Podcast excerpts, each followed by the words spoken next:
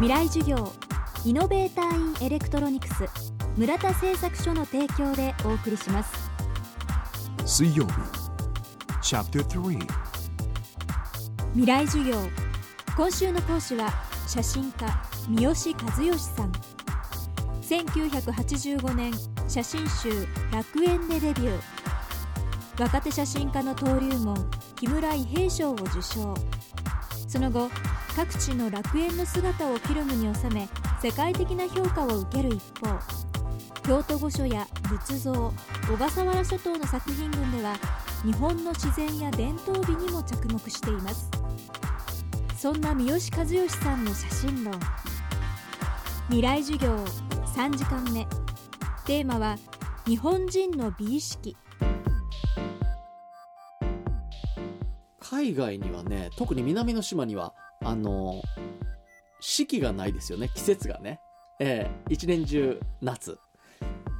まあせいぜいあって雨季があるかなっていうぐらいのもんなんですけど、やっぱり日本人の美意識っていうのは、あの、季節でしょうね。ええまあ秋の紅葉からまた冬、春、夏とね、その四季それぞれの美しさを、こう、歌に読みましたよね。昔の人はね。だからこう、その四季の移り変わりがいいなっていう、そういうこう日本の、日本人独特のやっぱり美意識っていうのは、そういうその四季から生まれてるっていうのは確かにありますよね。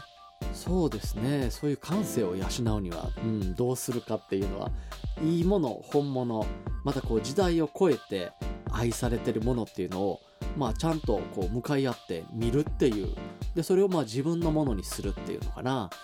まあなかなかやっぱり自分のうちにそういうのはなかなかないもんですから、えー、今だったらそうだな、美術館に行けばね、あるし、骨董屋さんに行ってもそういう美術品っていうのはあるし、そういうところでその人の感性を磨くっていうのかな。そうだな、身近なとこでは美味しいものを食べるっていうのも いいかもしれないですね。四季それぞれの、うん。例えば秋だったら栗を食べるとかね、えー、キノコを食べるとか、そういうこう、そういうところでね、やっぱりこう、感性って磨かれるんじゃないかなと思いますね。だから一年中、あの、なんかハンバーガーでいいよっていう感じじゃなくって、やっぱり季節それぞれの、うん、ものを、うん、いただく。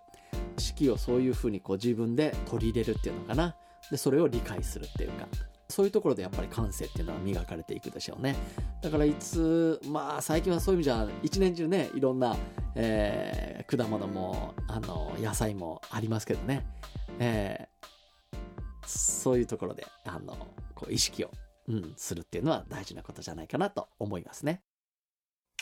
私村田から売り出し中の電子部品コンデンサです。3サイズは？横幅 0.4mm 奥行き 0.2mm 薄さ 0.2mm 小さいですねこれ小さす小さい電子部品作っています。村田製作所。未来授業。